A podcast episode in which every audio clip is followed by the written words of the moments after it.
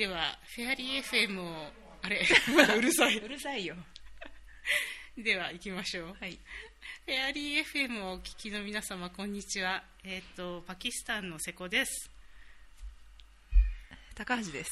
えっと今日はフェアリーを実は乗っ取りましてえー高橋逸郎さんの奥さんの高橋さんと、えー私が勝手にワ談をするということにしたいと思いますでいいのかな、はい。私一応今まであの一回も出たことがないので匿名にすればよかったですね。あそうだね。まあでもそういうなんか奥さんがいる高橋さんというのが分かるのもいいんじゃないかと思うんだけど。なんかでもあの一回夫婦でやってよって言われて、うんなんか夫婦喧嘩みんな楽しみにしてるからって言われたから。夫婦漫才かねそっちかだね。うん。ということで2人で勝手に今日はあの別館を、えー開きまして2人でおしゃべりしたいと思います。多分聞いている女性の、えー若い国際協力やりたいとか興味がある海外で働きたいっていう人がいらっしゃると一番あの疑問に思うのがなんかライフワークバランスってどう取るんですかとか、子供のことどう思いますかとか、結婚できますかっていうのが、まあ、2人ともよく聞く質問ですよね。よく聞かれますね、うん、で、えーっと子供がいて時々開発ワーカーの高橋さん。はい。でいいのかな今、そうですね。今はフルタイムではないもんね。はい。と、えーフルタイムで子供はいない旦那は、えーもういないの私と。でなんか全然違うような人生なんですけど、まあ、そういう人たちうじゃうじゃいるので、うんうんうん。なんかいろいろそういう話をしたいかなと思うんですけど。ね。はい。はい。ちょっと今日はお使いあの普段のフェアリーよりもこううだうだとはい。女子トークします。そうそうそうビール飲んでるしね。ね。ということでお付き合いください。はい。一つ目は私ちゃんとなんか聞いたことないと思うんですけど、うん。あれ私そういえば私が全部聞かれる側？う私が聞きたいの。まずはえっともともとどうしたかったの？なんか例えば20代の時にえ国際協力、あえっとあなたはもともとが協力隊からでしょ？そうですね。でもそこからどうなっていこうと思ってた？うんなんか私本当に考えない感じなので、まあ、協力隊もただ海外に住みたいっていうだけで参加したん。浅はかな何言ってんのやつなんですけどいやいや。いやでしかも全然ね今保険やってますけど、うん。保険もね全然もともとバックグラウンドも違うし、うん。でもまあ最初がシリアででシリアのそのなんかおばちゃんとか、うん。結構女性に本当にお世話になった2年間だったんですよね、うん。であのなんですかね生活習慣病がすごいやっぱ多いので、うんうんうん。なんかすごい相談をされるわけですよ。そうだよね。でそこで何かできないかなって思ったのが多分保険に関心を持ったきっかけで、うんうんでその時はとにかくなんかその、あのーお世話になったそういうおばちゃんとか女性たちに、なんかが健康になるお手伝いを、まあ、いつかできたらいいなっていうまあ、それが原点ですかね。そっかそうそうそう。それを大学院の面接で語っていたら、ん。なんか思い余って泣いてしまう 聞いてねえよみたいな。そうか。そうそうそう。だからなんかあの目指す形があるとか、うん。何かこうなりたいっていうのはあんまりロールモデルみたいなのはなくて、うん。まあ、ただただあの何かできたらいいなぐらいでうん。入った世界ですかね、うーん。そっか。あれもともとはなんだっけ？生物やってたんだっけ？そうですそうです。はい。なんか面白いよね。そういう人あなんか日本の NPH をやってるとかやりたいっていう人ってどうしてもその保険系の,、うん。あのナースだったり、ええ。ーっと何かをやっていた人たちが NPH に行くっていうイメージだけど、うん。なんか実際のところはなんか、ね、開発の仕事する時ってそうじゃないえうん。全然違うバックグラウンドを持ってて保険もやってるっていう人の方が面白い仕事してるようなイイメージなんだけどそんなことなんかって言ったらすごい怒られるのかな違う人たちに怒られるでもなんか私の周りの NPH 持ってる人もまあ半々ですかね、うん。医療従事者資格持ってる人もいればそうじゃない人もいて、うんうんうん。ね、それこそ、私もそうだけどね。ねうん。あと同僚の H さんとか。あそうだね。そうそうそうそう。ね。まあ、あとねメディアに強い人とかね。そうそういるし昔のねあの、ね同僚にはいっぱいそういう人いるじゃないですか、うんうんうんなんかやたら文系の人が多かったりとかしますよね、あそうですね、うんまあ、あとはね運動の人とかね。うんああいますね。踊りしちゃいそう踊っちゃう人が。いろいろいますね、うんそっか、うん。なんかそうね、まあ、私ね竹中あこれ名前出していいのかな？T さんね。そうですね。T さんになんかの時に言われた、まあ、あの MPH はまあただの運転運転免許証だからあのそれがあって何ってこともないけどそれがないとこの世界では生きていけないって言言われてああまあそういう位置づけでうん。これがあるからなんかすごいでもないし、うん。なんでもないし当たり前のことなんだけど、うん。まあ、あった方があのいいこのしなんか業界でやっていくにはあのうん。いいのかもねぐらいの、うん。まあ、あの位置づけで、えちなみに MPH っていうのは、えー、と公衆衛生ですよねそう私持ってないんですよ。え知ってますよ。なのに偉そうに保険の人みたいな顔してますジェンけどダーの人ですそうよね元はね。だからいやなんかいろんな人面白いなって思うのがうん。ありますけど。えでもその後院を出て、はい。で何をしたんだ？あなたは。えじゃあいいかああ某機構ね。そうですね防気校ですね。防気校か。そっかそっか。まあ、防気校でいろんな立場で、うん。はい、働いなんだかんてだと。はいそうですね。でえっ、と30ちょっとぐらいまでフルタイムだったって感じ。30半ばぐらいまで？フルフルタイムで働いてる、そうですね。タンザニア終わるまでだからりんたろーが2歳だからそうですね。30ちょうど35、5までフルタイムですかね。うん。でその後はコンサルというか、えーそれもその後3年間はそれこそパートのおばちゃんでかおおそうだそうだ、例のええあの某国際機関の、そうですね。ね、支援団体というやつですね。そうですね、うん。まあそれも今もやってますけどね、だから人にはパートのおばちゃんやってるって言ってますけど。高級パート。そういやそうでもないですよ。そんなことはないですけど、えー、そっか。えまあでもそうですね。ー、その後コンサルですね。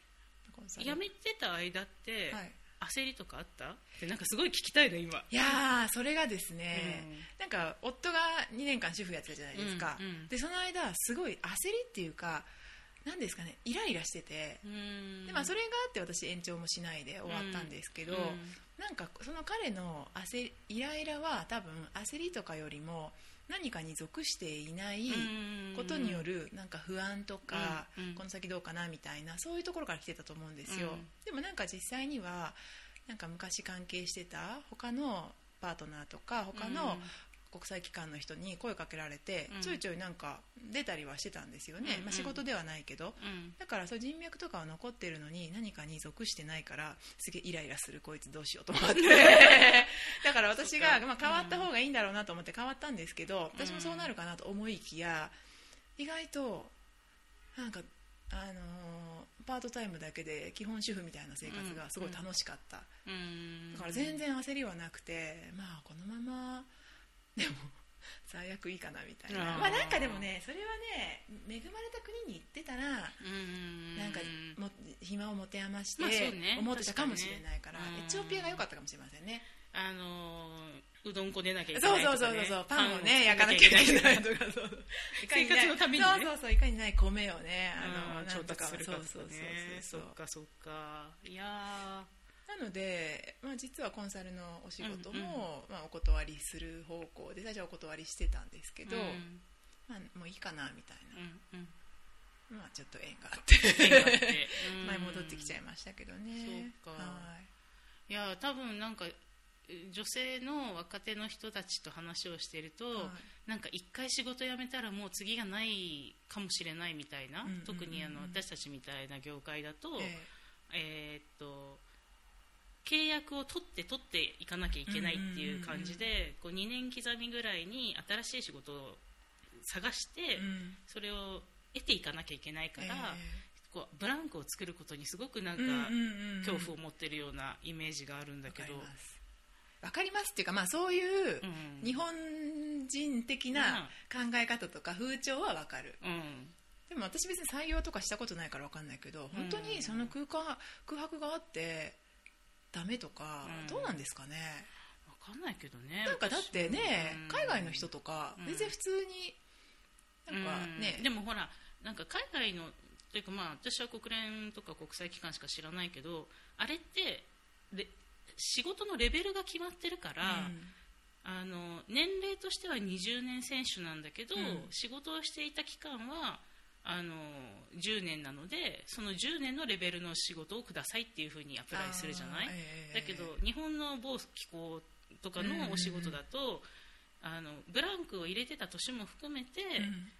大学卒業後何年っていうので、お給料とか下がってくるから、そうですねなんかそこに対するあれなのかな。そうかそうか。うん。なんかそういうこうシステム上の、うん。なんかこう開けてた時期を、うん。こう無駄だと計算されるような、なんかそういうのがよろしくないのかなと思ったりはするけど、うん。ね、実際にはなんか、まあ、例えばたとえ主婦であっても、ん。何かね別のことをしてても、うん。まあ、無駄ではないと思うんですけどね、なんかが広がったりとかあると思うんですけどね、うん。だから本当だったら別にそこまで気にすることはないと思うんですけど、ん。まあでも日本だと難しいのかな、うんかな、うんそうですね。ですね。まあ、私はパートのおかげで、うん。一応履歴書は、埋まってるから、ね埋まってますけどね、うん。まあでもね一郎もその主婦の2年間完璧な空白ですけど、うん。クレジットカードの審査には落ちるぐらいの 空白だけど。そうなの？そうそうそうそう。無職って普通に書いたから。ああそっかそっかそっか。そう。だけど、まあ、仕事してますからね。うん。まあそうですよね、まあ、だからそういう期間に勉強してたりとか、うん。そういうのがあってもいいんだけどね。そうですね。うん。そうなんですね、えー子供を産んでから仕事への感覚って変わった？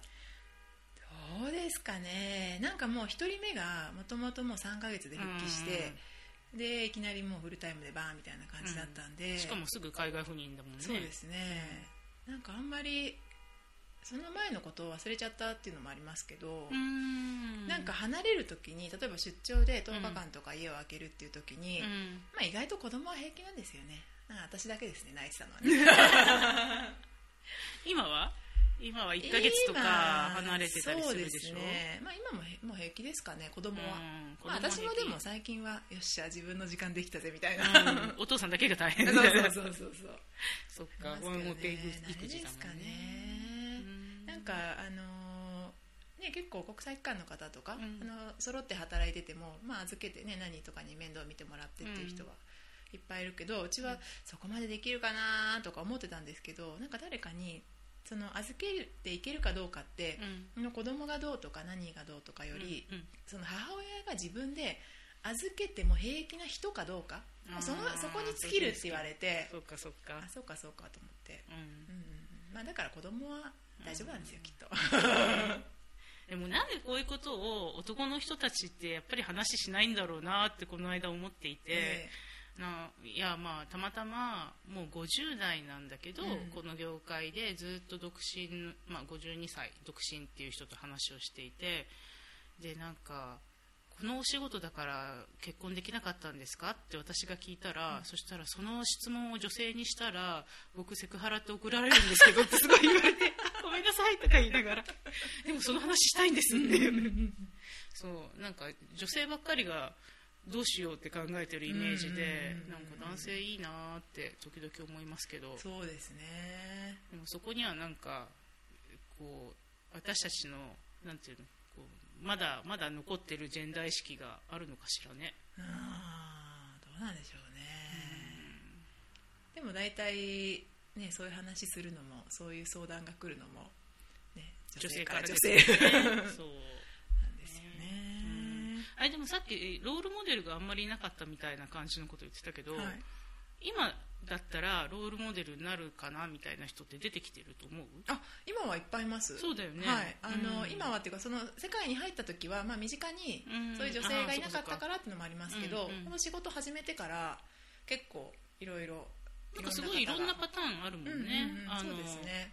まあ旦那さんというかパートナーの方が一緒にあのくっついて回っている、うんうんうん。どっちかというと主婦的な男性が支えているますみたいな家庭もあるし、二人とも同業者で、うん。二人がなんかこううまくななんていうの違う分野だけど同じ国にいるとかっていうのもいたりとかするし、まあと交代でとかもね、うんありますし,、ね、あるし。まあもちろんそれ以上に多いのは離婚して、うん。シングルペアレント家庭っていうのも多いし、うん。まあ、もちろんずっとシングルの人たちもいるし、うん、あと離婚はしてないけど仕事の関係でずっと別居でほぼシングル状態みたいな人も結構いますね、うんあれはまた聞いてみたいポイントなんですけどね、うん。なんで結婚してんのって。じゃあなんでっていう。うんなんか国際開発あ、うん、国際国際協力開発とかって、やっぱり国を転々とするから難しいのかな。日本の働いてるワーキングウーマンからはなんか家庭と仕事の両立だけが難しいですみたいな感じだけど。ああそうか、うん。なんか逆に海外の方がねあの労力を。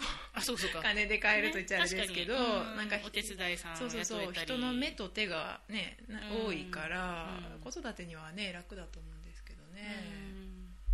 そうね、いやあのね多分若いこれからこの業界に入るっていう人たちは、うん。いやそんななんか子供産んでもそれなりに仕事ができるなんてって思ってるかもしれないし、うん。反対にねなんかあのこんなに離婚率が高いなんてって思ってるかもしれないし、いろいろ考えてるんでしょうけど、なんかでも私変わったらいいのになって日本の組織も変わったらいいのになって思うのは、うん。赤ちゃんとかをうん、連れて出張に行けるかどうか、うんでまあ、これは日本だと、うん。なんか仕事に子供を連れてきてはあみたいなうん。感じですけど、こうやって途上国、途上国のね保健省ですら、うん。子供を連れてきたらうんその分の旅費とか、うん。ナニーの旅費まで出る国だってありますからね。タンザニアとかねそうだったと思いますけどうん。あの本人の半額とかうん。でナニーの分も出るとか、ねそっか。そう。だそういうねなんかまあ考え方とかうん。サポートが、ねね。なんか私国連にいた時は自費なんだったら誰連れて行ってもいいし、その9時5時のワーキングアワー以外は別にあの子供がいようが、うん。おばあちゃまがいようが何でもいいよみたいな感じで。それはなんかもう本当にこうその人がやるべき仕事っていうのがすごく決まってるから、うんうんうん。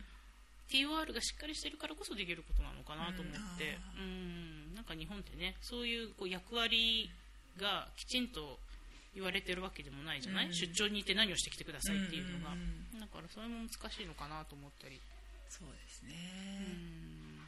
ね。まあ、それもなんか日本っぽいそのなんかライフとワークの、うんうんまあ、考え方とか切り離し方みたいなところもねあるかもしれませんね、そうですね。確かに。そっか。いや面白い。あともう一つもう一つお多い質問は、えーっとこれ面白いなと思うのは日本人にすごい多い質問は、はい。どこで出会いを探すんですかっていう。あるあるあるある。なんで日本人あんなに聞くんだろうと思うけど日本人の女性はうん。どうやって出会うんですか？って聞きますけど、確かにね。やっぱり私が最近進めているのは、えまあ、愛の国ザンビアとか 愛の国マラウイとかなんかああいう、まあ、日本人同士でねうんうんうん。くっつきたいとか、まあ、別の国の人でも同じ業界の人とくっつきたいなら、えーなんかこうあの開発ワーカー業界のうん。比較的大きい、うんあと若い人たちが集まる国に行きなさいって言ってるんですけど、あー。であと他に娯楽がないところね、うんうんうんうん。そうですね、飲むしかないみたいなね。そうそうそう。なんかそれがいいかな確かに確かに。意外と出会いはあるもんなんですかね。あるんじゃないですか、ね、周りを見ていて。昔のね研修でもねあそうそうそうそう。研修ですらね2週出会いがあり間の研ましたからね修で出会いとかね。すごかったよねあれ、うん。あったね。ありましたよね なのでまああの開発のね業界に身を入れるとだどうだろう頭数としては男女比どっちの方が多いんだろう今。女性じゃないですか？協力隊は絶対に女性が多い？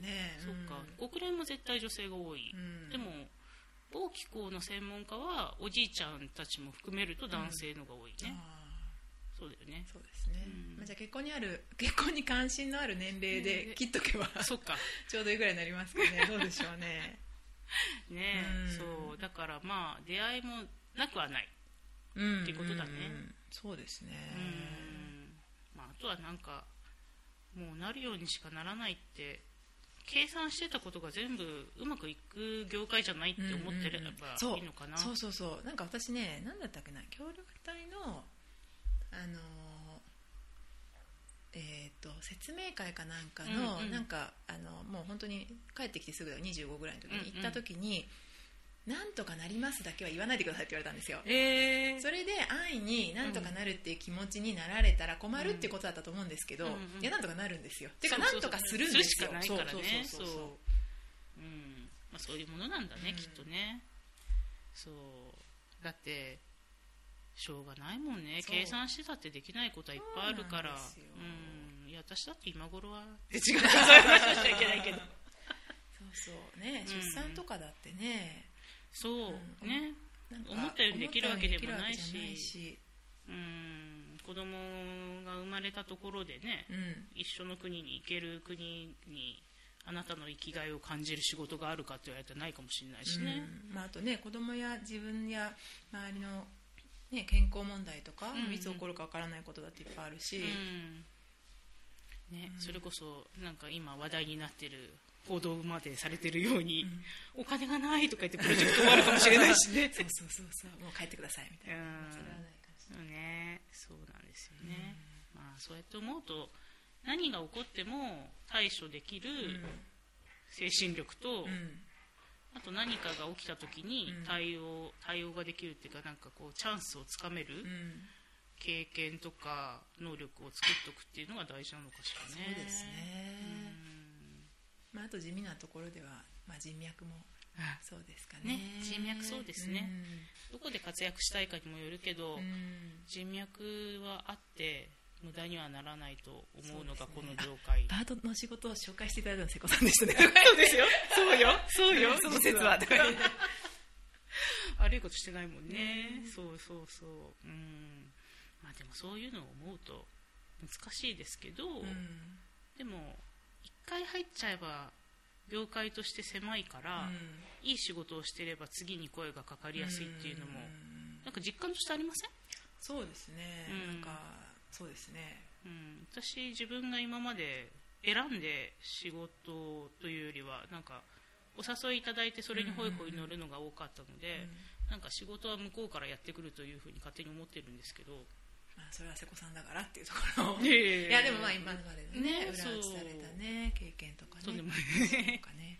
そう。だから人脈大事ですよね、そうですね、まあ、そういう意味では、まあ女性だからってわけじゃないだろうけれども、うん。フレキシビリティを持っていろんな人と対応できるうん。ところは、うんうんうんプラスと思っていいかもしれないよね、そうですね、うん。うん。面白いね、なんかこれからどうしていきたい？へ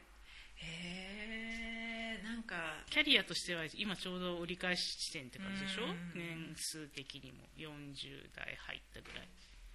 なんかこのまま同じこのキャリアを続けていきたいのか、うん。全然違うことやりたいのか、うん。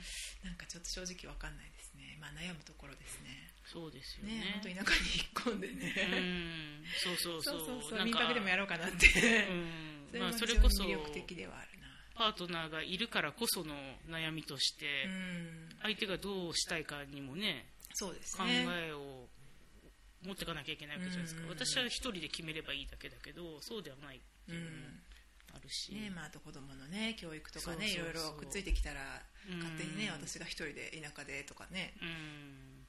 で決められきないもんないですけどね。ね確かにでもなんかここ最近、まあ、ここ何年もやっぱりなんか開発の人たちが国内にすごいうん。関心を持ちち始めてるのは、まあなんか一つあるのかな。まあねいつろもそうですけど、あれってなんだろう。なんか国内に関心を持つべき事項が増えてきたということなのかな。うんなんかでも一つは震災がきっかけっていうのも結構あると思いますけどね。そういうのもあるのか、うん。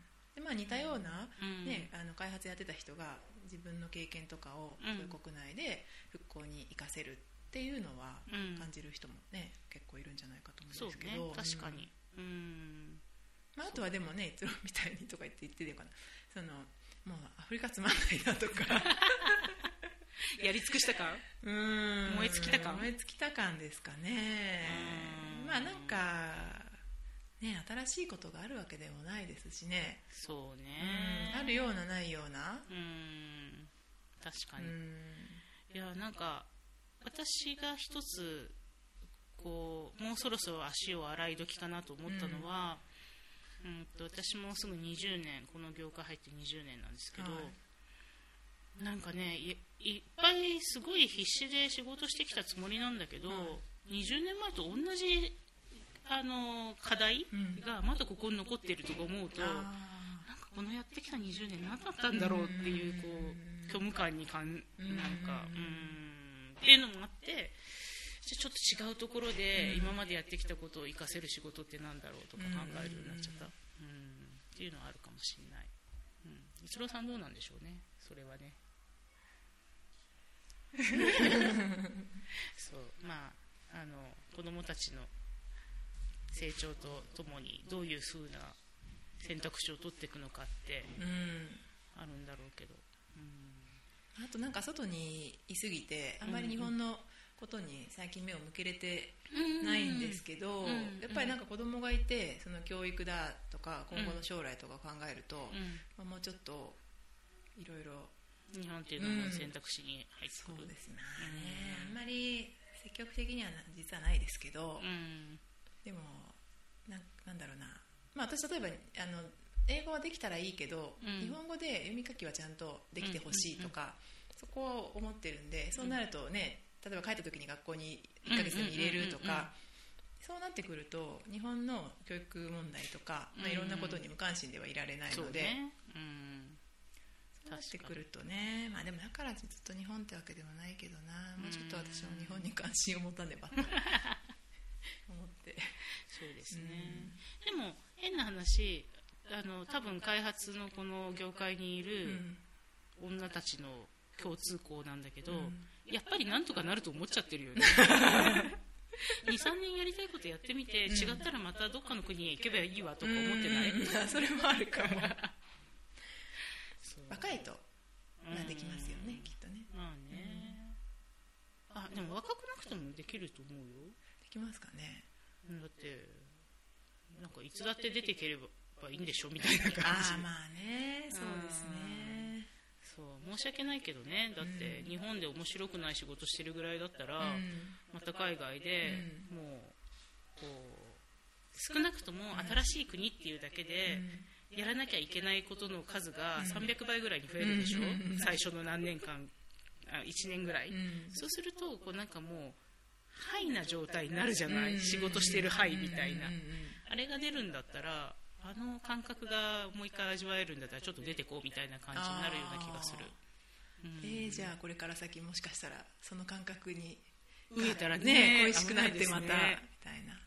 でもどっかでまあまあどっかに落ち着いたら、うん。そしたらねなんかでもこれこの間あの友達とも話していたんだけどやっぱり1ヶ月ぐらいでうん評価に行ってくださいとか,、うん。なんかまあ1ヶ月までいかないか3週間ぐらいであの評価とか、ええ。あのプロジェクト作りに行くとか、なんかそういうののコンサル短期コンサルをしてくださいとか、あとは、まあ、その昔いた国で大きな選挙があるので選挙監視に行ってくださいとか、なんかそういうお誘いが来た時にぴょんって乗れるような身軽さはありたいと思うし、あうん、それをまあ許してくれる環境ならば、ん。転職してもいいなと思ったりもするー。し、うん、なんかそういう感じですね。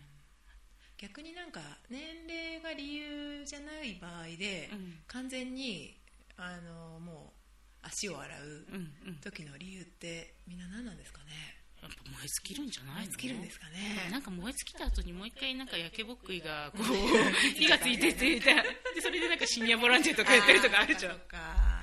うん。でもも確かに燃え尽きやすいのはすごいあると思う。うん。うん。あとやっぱりさっきも言ったけどこれだけやったのにっていう、こうなんかあるそうある一定の成果はあるんだけど、そこになんかあのななんていうのかな根付かない成果だったりとかする時の申し訳なさとかああるかもしれない、うん。ーそうですね。なんかプロジェクトで求められてる成果は出したけど、でもそれが結果としてこの国のどれぐらいの役に立ったんだろうかとか、うん。考え始めたら寝れないことだってあるし、ううん。それに疲れちゃう人もいるのかな。そうですね。なんか向こうの政府のうん。人たちの考え方とかうん行動とか、ね、最終的にはそこが全部変わらないと続かないと思うと、うん。ね、そこを変えるってね数年で簡単には無理ねできませんからね。なんかのきっかけになればいいなと思うけどね。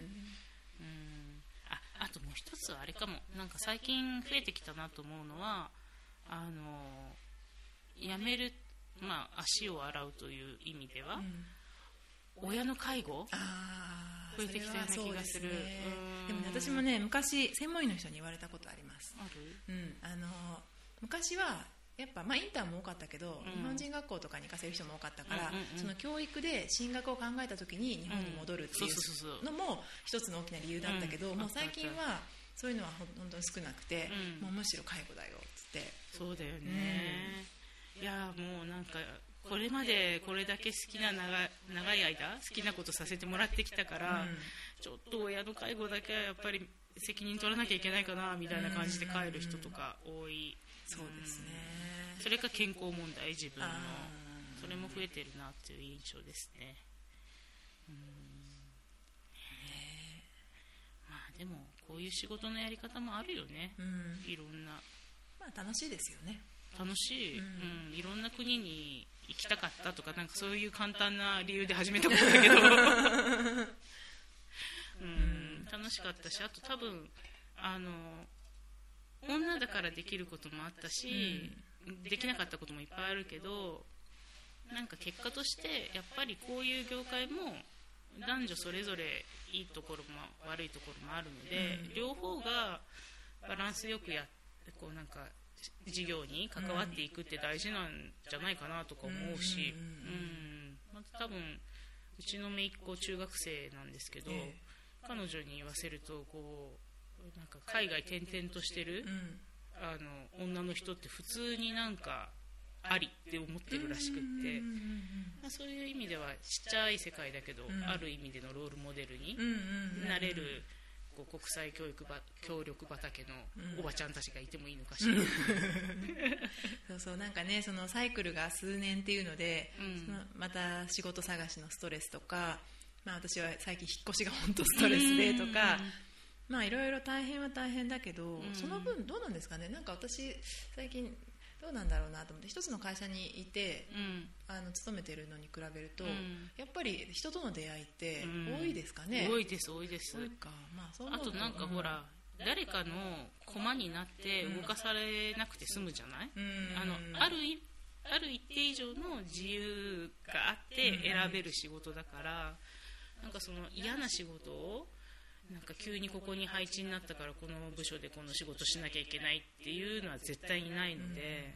なん。かそれはこれからの仕事のやり方としては幸せなんじゃないかなというふうには思いますね。安定と引き換えに得た自由ですよ。不安定さのそうそうそうそう、ね。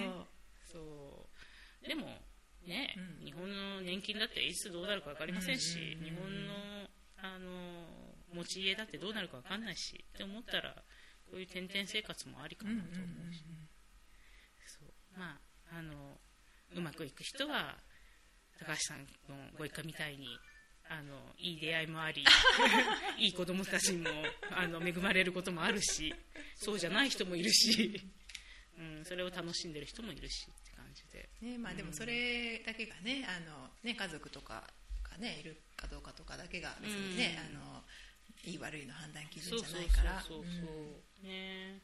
そうですね、うん。いやーなんかでも若い人たちにうん。今なんか国際協力の方に動きたいんですけどどう,、うん。どうですかって聞かれたら、うん。やってみたらって言ってる？そうですね。あんまりね私あの足を全く踏み入れてない人からは聞聞かれない。かな、むしろもうなんか入ってる人から？入りかけたけど、うんこれから結婚、まあ入うん、入ったけどこれから結婚とか、できるかなとか、ねそうそうそうそう、うん。あとどうしようかなみたいな人の方が多いですかね、うん。そういう人にはどうやって言ってる、へえ、まあ、やってみたらって言ってる？そうですね。なんか、でも結婚とかもねタイミングじゃないですか、うん。だからねなんとも、ね。まあ、自分の話をする以外にあまりなくて、まあ、あといろんな人のあそうそうそうそうそう、話をして。うん、パターンはいろいろあるからね。そうそうそうそう。引き出し増やしとけば。うん。確かに、うんうんうん。そうですね。そっかそっか。いやまあ、そんな感じ。ですか？私、うん。私とりあえずはなんかあの飛び込め、えーいまあやりたいという気持ちが強いならば、やらなきゃ後悔するからやってみなさいっていうのは言う、なんかほらこう美化してる人多いじゃない、うん。やったことない人には、なんかすごい高尚な仕事をしてるとか、もうなんか何こあの地方の途上国の地方のキラキラした子供たちの目がとかなんか言うような子たちとかいるでしょ、でそうすると、まあ、それだけじゃないけどねって思いながら、まあ、そういうことをファンタサイズしている暇があるなら一回やってみて、現実見るのもいいから、うん。やってみればっていうのは多いかな、あそうですね。私ね高校生に話した時は、そのなんか国連とか外務省とかうん。貿易港とか、うん。そういうのだけが、まあ、あと NGO とかうん。だけが、そのなんかできることっていうか、うんうんうん。その自分が何かできるならそこみたいな風にうんうん。持ってるけど、別に企業だって今いっぱいあるしそうなのよ。なんなら有名人になって親善大使になってもいいんだよみたいな、うんうん まあだからねいろいいろやり方はあると思うんで、いやだってねそれこそ、ほらこの業界の人たち見てても、なんかもともとは何にもそういう開発とかうん。興味なかったけど、たまたま出会った現地の男性と恋に落ちて、もう結婚してきちゃいました、その国に10年住んでるところで開発のことをやっぱりやりたいと思ったから大学院にあの30になってから行って、でそれで、まあ、35になってから行って、うん。で初めて40過ぎてから開発の1年生ですみたいな人もいたりするので。でもその人たちの持ってるそのなんていうの国での生活に対する知見うんってやっぱりもう私たちの比じゃないぐらい国に根ざしてるからそれはそれですごいいい仕事の仕方だなと思うし、ね、なんかいろんな形があっていいしいろんなこうなんか入り方があっていいんだろうなっていうふうに思いますよね。まあそんなこん感じで。そうですね。私たちもそろそろお腹が空いてきたところですから、はい、ですから、ええ。あとお子さんたちがね、そろそろなんかご飯って言いそうな感じなので。ね。あとはいい感じの時間ですよ。いい感じの時間ですか。37分はい、ということで今日はあの、えーフェアリー FM 別館別館。ええ。勝手に喋ってますっていう。元子の部屋。元子の部屋でしたけれども、あの何かこういうくだらない話でも、はい。たまにフェアリーがあの息抜きになってくれるといいなと思ったりはしです。ねなんかみんな聞いみんなてないけどね私ね。リスナーじゃないそうそうそうひどいひどい。なんかみんな相当頑張ってる人たちが頑張ってる話をしてる感じなので、えそうじゃない国際協力もあるしそう,、じゃないなんか海外エンジョイ部隊もいるし、うん。あとなんかそのこうかなんかね意識高い系の人人たちだけじゃないっていうのもあるもんね。そうそうそうそう。ゆるい人もいますから。緩い人もいるから、なんかそういうのでこういう海外生活を楽しむ私たちも時々は聞いてもらってもいいのかしらそうですね。リクエストに応じリて。はい。あのなんかいろんな国の男性との出会い方は多分ねあの聞いたらいろいろ出てくるそうですね。自分の経験談じゃなくてもね。あそうそうそう。他の人の経験なんでね、はい、ちなみに今は、えー開発業界の女性男性問わず、はい Tinder です。皆様あの興味がある人はこれを、えー、と多分 show note に唯一、えーリンクを貼ってもらうのは Tinder ですので。